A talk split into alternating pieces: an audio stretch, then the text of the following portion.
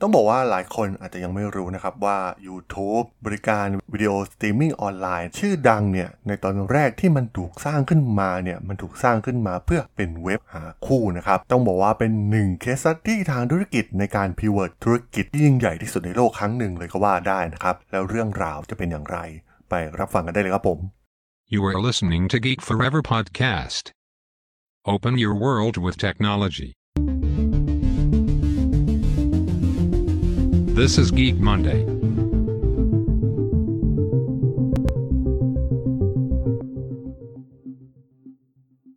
สวัสดีครับ ผม ด.ดล จาก ด.ดล็อกนะครับ และนี่คือรายการ Geek Monday นะครับ รายการที่จะมายกตัวอย่างเคส e ดี้ทางธุรกิจที่น่าสนใจนะครับสำหรับใน EP นี้มาว่ากันถึงเรื่องราวเว็บไซต์วิดีโอสตรีมมิ่งที่ทุกคนน่าจะใช้กันดีอย่าง YouTube นะครับ หลายคนอาจจะไม่รู้ว่า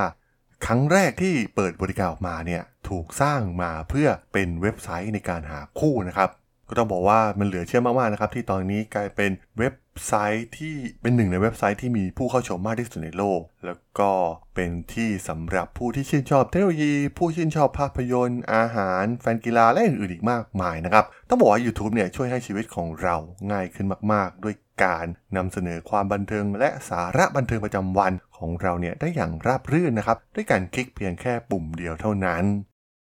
โดย YouTube เองเนี่ย ถูกก่อตั้งโดยอดีตพนักงานของ PayPal อย่างแชด เฮอร์ลีย์ สตีฟเชนและก็จาเวด คาริมนะครับในปี 2005 โดยเดิมทีใช้ youtube.com เนี่ยเป็นเว็บไซต์หาคู่วิดีโอออนไลน์นะครับ ที่ผู้ใช้สามารถอัปโหลดวิดีโอของตัวเอง เพื่อค้นหาคู่เดทของตนเองได้นะครับ ซึ่งอย่างไรก็ตามนะครับ พบว่า เมื่อทั้ง 3 เปิดบริการได้ไม่นาน บริการหาคู่เนี่ยก็ล้มเหลวเป็นอย่างมากนะครับแม้มันจะเป็นความคิดที่ใหม่มากๆนะครับกับการสร้างเว็บไซต์หาคู่แบบวิดีโอในเวลานั้น ซึ่งตอนนั้นเนี่ยเราผู้ก่อตั้งเนี่ยถึงกับมีการโฆษณาในเว็บไซต์อย่าง Craigslist นะครับ ที่จะจ่ายเงิน 20 ดอลลาร์ให้สำหรับผู้หญิงที่มาอัปโหลดวิดีโอบน YouTube ในตอนแรกเลยด้วยซ้ำสิ่งที่น่าสนใจก็คือเราผู้ก่อตั้งเนี่ยได้เห็น ข้อมูลที่น่าสนใจนะครับที่เราผู้ใช้งานเริ่มอัปโหลดวิดีโอที่ไม่ตรงกับความต้องการที่แท้จริงของเว็บไซต์ในการหาคู่ นั่นคือช่วงเวลาที่คาริมและผู้ก่อตั้งคนอื่นๆเนี่ยก็เริ่มรู้สึกตระหนักได้ว่าบริการของพวกเขาเนี่ยยังไม่ถูกใช้งานอย่างเต็มศักยภาพนะครับ YouTube เนี่ยอาจจะเป็นอะไรมากกว่าแค่เว็บไซต์หาคู่ นั่นเองนะครับที่พวกเขาก็ต้องเริ่มเปลี่ยนทิศทาง ต้องบอกว่าคำว่า Pivot ในช่วงแรกๆเนี่ยอาจจะไม่เป็นที่นิยมมากนักนะครับ Pivot ของสตาร์ทอัพเนี่ยไม่ใช่การเริ่มต้นใหม่ แต่เป็นการหาโมเดลธุรกิจที่เติบโตและทำซ้ำได้เรื่อยๆ นั่นเองสำหรับ YouTube นะครับแนวคิดในการ Pivot ของพวกเขาก็คือ การเปลี่ยนจากเว็บไซต์หาคู่ไปเป็นผู้ให้บริการด้านวิดีโอ มีหลักฐานมากมายนะครับที่บอกว่า YouTube เนี่ยเริ่มแรกพวกเขาโฟกัสไปที่เว็บไซต์หาคู่นะครับ ที่งานประชุมเทคโนโลยีภาพยนตร์และดนตรี South by Southwest ที่เมืองออสติน รัฐเท็กซัส สตีฟเชนเนี่ยได้กล่าวว่า เราคิดเสมอว่ามีบางอย่างที่ควรใช้วิดีโอนะครับ แต่สิ่งที่จะนำไปใช้ได้จริงคืออะไร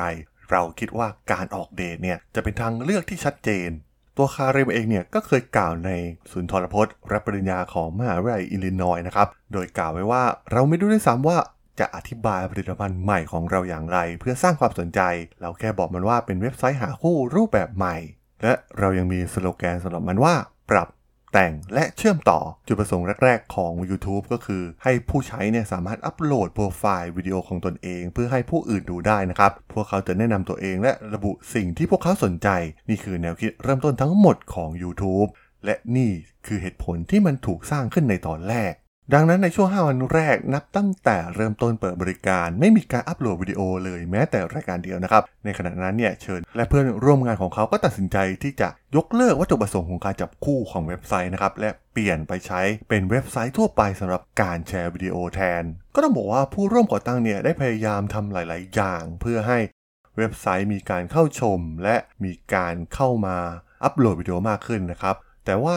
การใช้เงินไปเป็นจำนวนมากเนี่ยก็ไม่ประสบความสำเร็จนะครับ คาริมได้เคยกล่าวว่าผู้ใช้ของพวกเขาเนี่ยเริ่มใช้ YouTube เพื่อแชร์วิดีโอทุกอย่าง ไม่ว่าจะเป็นสุนัขของพวกเขาวันหยุดหรืออะไรก็ได้นะครับ ผู้ร่วมก่อตั้งจึงตัดสินใจให้ผู้ใช้กำหนดเอาเองเลยนะครับว่า YouTube จะมาใช้เพื่ออะไร และอีกเหตุผลประกอบกันนั่นก็คือการที่จาเวตโดยตัวเขาเองเนี่ยเป็นลูกครึ่งเยอรมันบังคลาเทศนะครับ แล้วก็ได้ทำการย้ายมาตั้งถิ่นฐานที่ประเทศอเมริกาในปี 2004 ซึ่ง เป็นปีเดียวกันที่เกิดเหตุสึนามิในประเทศอินเดียรวมถึงหลาย ๆ ประเทศในแถบเอเชียตะวันออกเฉียงใต้ ซึ่งมีผู้เสียชีวิตไปเป็นจำนวนมากนะครับ ตัวจาเวตเองเนี่ยก็พยายามค้นหาคลิปวิดีโอเหตุการณ์นั้น แต่ต้องบอกว่าหายากมาก ๆ นะครับ จึงเป็นอีกหนึ่งปัจจัยที่สำคัญนะครับ ในการที่เขาได้ทำการปรับตัว YouTube ให้กลายมาเป็นเว็บไซต์แชร์วิดีโอแทนนั่นเองโดยคลิปวิดีโอแรกที่ถูกอัปโหลดขึ้นเว็บไซต์ เป็นครั้งแรกนะครับเป็นของจาเวต โดยใช้คลิปที่มีชื่อว่า Me at the Zoo นะครับ ในปีเดียวกันนั้นเองคลิปวิดีโอที่แตะหลักล้านวิวเป็นครั้งแรกเป็นคลิปโฆษณาของ n i กี้โดยใช้นักฟุตบอลชื่อดังอย่างโรนัลดินโญ่มาเป็นพรีเซนเตอร์นะครับ หลังจากนั้นคนก็เริ่มเข้ามาใช้ YouTube เป็นจำนวนมากนะครับ หลังจากที่มีการปรับปรุงรูปแบบบริการใหม่ พวกเขาทั้ง 3 ก็ได้ปรับปรุงเว็บไซต์ใหม่ทั้งหมดนะครับทำให้เป็นแบบทั่วไปและมีความเปิดกว้างมากยิ่งขึ้น และในที่สุดความพยายามของพวกเขาก็เห็นผลนะครับ มันคือการทำ P-word ที่เป็นจุดเปลี่ยนที่ถือว่ายิ่งใหญ่ที่สุดที่เคยเกิดขึ้นกับเว็บไซต์ในโลกของเราเลยก็ว่าได้ และตั้งแต่เดือนมิถุนายนปี 2005 นะครับ YouTube ก็เริ่มเติบโตอย่างรวดเร็ว มีการอัปโหลดวิดีโอมากกว่า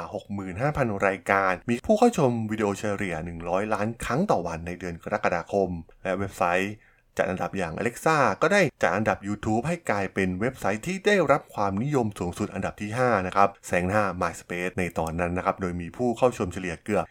20 ล้านคนต่อเดือน และ YouTube ได้เข้าร่วมเป็นพันธมิตรทางการตลาดและการโฆษณากับ NBC ในเดือนมิถุนายนปี 2006 และหลังจากนั้นเนี่ยก็มี Google นะครับก็เริ่มเข้ามาสนใจ แล้วก็มีการออกบริการอย่าง Google Video นะครับ ถ้าใครเคยทันใช้เนี่ยตอนนั้นก็แข่งกันอย่างสนุกมากๆนะครับระหว่างตัว Google Video กับ YouTube แต่ว่ามันแข่งกันได้ไม่นานนะครับในที่สุด Google ก็ประกาศซื้อ YouTube ในเดือนตุลาคมปี 2006 ในราคาสูงถึง